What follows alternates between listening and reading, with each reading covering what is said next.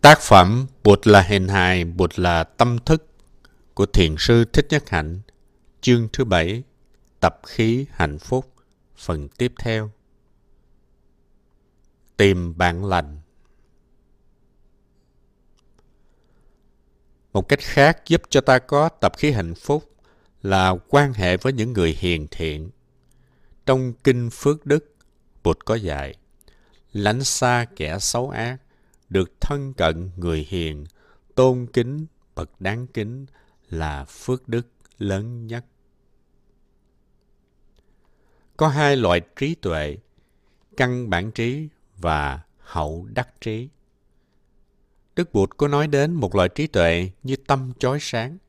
Khi tâm chói sáng không hoạt động là do có những phiền não trấn ngự ở trong ta. Nếu chúng ta lấy những phiền não ấy đi, thì tâm chúng ta hoạt động như một tấm gương, thật trong, thật sáng. Khi tàn thức hoàn toàn được chuyển hóa, nó trở thành đại viên cảnh trí. Đó là vô phân biệt trí, hay còn gọi là căn bản trí. Trí này hoạt động khi chúng ta lấy đi những phiền não như sợ hãi, vô minh, giận dữ và tham lam ra khỏi ta. Khi học hỏi, nghiên cứu, phân tích, chúng ta dùng một loại trí khác gọi là hậu đắc trí. Đây là loại trí tuệ mà các nhà triết học, khoa học thường dùng để phân tích, lý luận và suy diễn.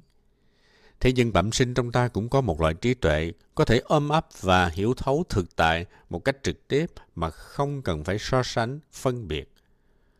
Trung quanh chúng ta cũng có những người đang nuôi dưỡng tuệ giác này, đang chuyển hóa những vô minh, sợ hãi, giận hờn để đại viên cảnh trí được hiển lộ. Nếu cả hàng trăm người chung quanh ta cùng làm chuyện đó, thì sẽ tạo ra một nguồn năng lượng tập thể rất hùng hậu. Năng lượng tập thể này gọi là tăng thân. Tăng thân là một đoàn thể hòa hợp. Nếu không có hòa hợp, không có hạnh phúc, không có tình huynh đệ, thì tăng thân đó không phải là một tăng thân đích thực. Khi tình thương chân thực và sự hòa hợp có mặt, thì tăng thân trở thành một cơ thể sinh động và ta không còn là một cá nhân riêng lẻ nữa. Mỗi chúng ta là một tế bào của tăng thân. Khi 300, 500 hay 1.000 người cùng nghe chuông, thì năng lượng chánh niệm hùng hậu của tập thể sẽ đi vào cơ thể và tâm thức của mỗi người. Muốn xây dựng một tăng thân thực thụ, chúng ta phải biết thực tập thương yêu theo phương pháp Bụt dạy. Trong truyền thống đạo Bụt, chữ yêu thương được dịch là tình huynh đệ hay tình bạn, Maitri. Chúng ta dịch Maitri là từ. Maitri xuất phát từ chữ Mitra, nghĩa là bạn. Trong một đoàn thể xuất gia, chúng ta sống với nhau như anh chị em một nhà. Khi thương nhau, chúng ta không phải là sở hữu của nhau. Người này không phải là đối tượng tiêu thụ của người kia. Tình thương có chất liệu Maitri, từ, bên trong là tình thương có khả năng hiến tặng tình bạn và hạnh phúc cho người khác. Một yếu tố khác của tình thương chân thực đó là bi. Karuna. Bi là một loại năng lượng giúp lấy đi những nỗi khổ, niềm đau ở trong người kia. Cùng thực tập với nhau trong một tăng thân, chúng ta rất hùng mạnh và chúng ta sẽ không trở thành nạn nhân của tuyệt vọng.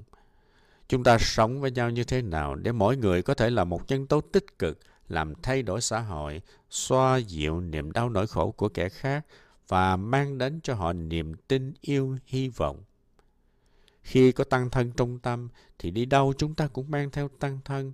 Bất cứ những gì ta nói sẽ là những gì tăng thân nói để mang đến sự an ủi, vỗ về và hy vọng. Đồng thời làm vơi bớt khổ đau cho những người chung quanh.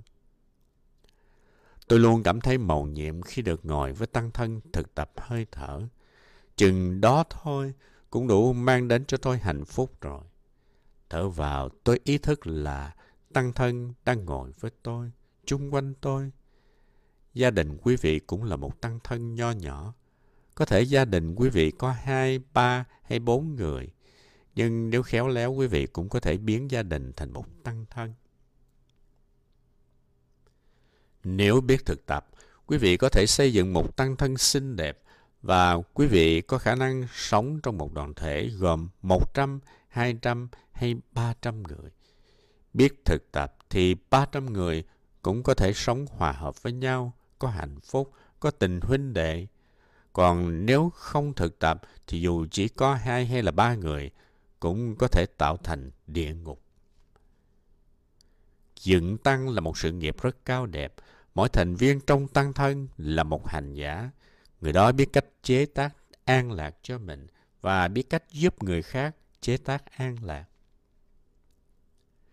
Tìm đến một đoàn thể thực tập hết lòng là điều rất quan trọng cho hạnh phúc của chúng ta. Những pháp môn thực tập sẽ đêm ngày đi vào tàn thức của ta, giúp tưới tẩm những hạt giống tốt trong tàn thức, bởi vì tàn thức của chúng ta vừa mang tính riêng, vừa mang tính chung.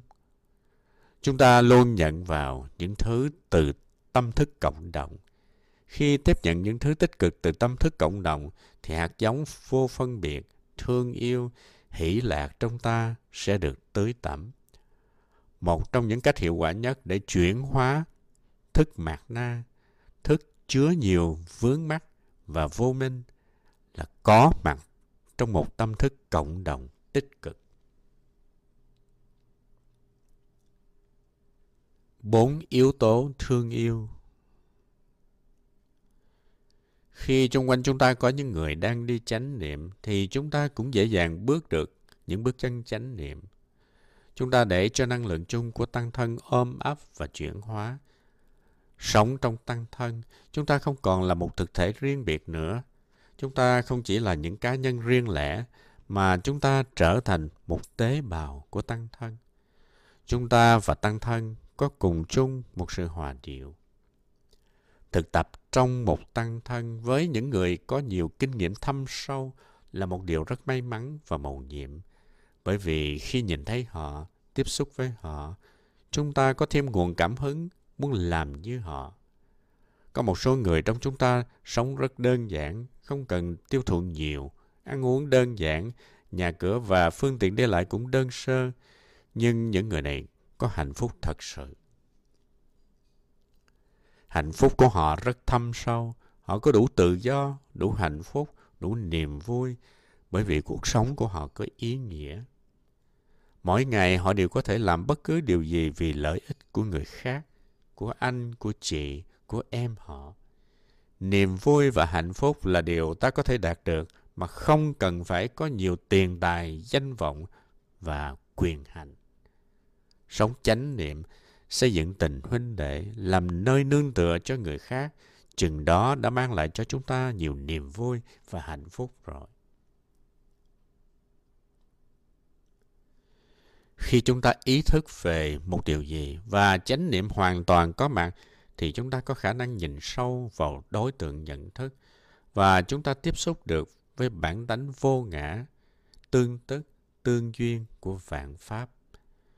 Trong khi quán chiếu như vậy thì yếu tố tự giác được chuyển đến tàn thức.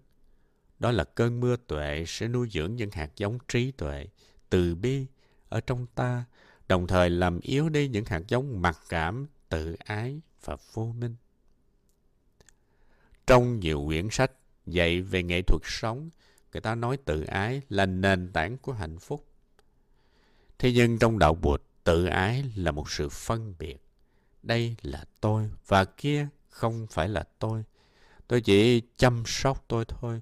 Tôi không cần chăm sóc những yếu tố không phải là tôi. Khi có chánh niệm can thiệp vào ý thức thì trí tuệ phát khởi và sẽ được chuyển vào tàn thức. Tuy nhiên, trí tuệ này đã có sẵn trong tàn thức rồi. Chúng ta chỉ cần tưới tẩm và cho phép nó biểu hiện. Đó là vô phân biệt trí, phát sinh từ tuệ giác tương tức vô ngã. Chính vô phân biệt trí sẽ làm các quyết định dưới tàn thức và sẽ thay thế cho tư lượng. Nhờ thực tập mà sự phân biệt sẽ được chuyển hóa từ từ để trở thành vô phân biệt trí.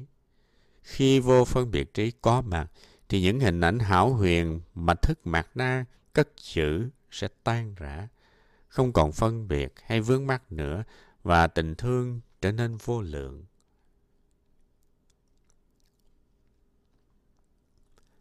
Bốn yếu tố của tình thương chân thật là từ, bi, hỷ và xả. Xả nghĩa là vô phân biệt. Tình thương vô phân biệt là tình thương của Bụt, còn tình thương phân biệt là tình thương tạo ra khổ đau cho ta và cho người khác. Nuôi lớn, Upeksha, sự vô phân biệt, thì tình thương của chúng ta sẽ trở thành tình thương chân thật, tình thương của Bụt. Khi chúng ta thực tập, thì sự phân biệt tư lượng sẽ được chuyển hóa dần dần cho đến khi được thay thế hoàn toàn bởi vô phân biệt trí. Khi đó người thương của ta sẽ trở thành người thương đích thực. Chúng ta không đánh mất người thương của mình. Chúng ta thay thế người thương không thật thành người thương chân thật. Và người thương chân thật luôn luôn có phẩm chất của vô phân biệt trí, bởi vì người thương chân thật có tuệ giác. Người đó biết rằng ngã được làm bằng những yếu tố vô ngã và để chăm sóc cho cái ngã, chúng ta phải chăm sóc những yếu tố vô ngã. Vì vậy, thay vì nói tự ái là tình yêu của hạnh phúc, là tinh yếu của hạnh phúc, chúng ta có thể nói vô ngã là chìa khóa mở ra cánh cửa hạnh phúc. Đó là vai trò của sự thực tập.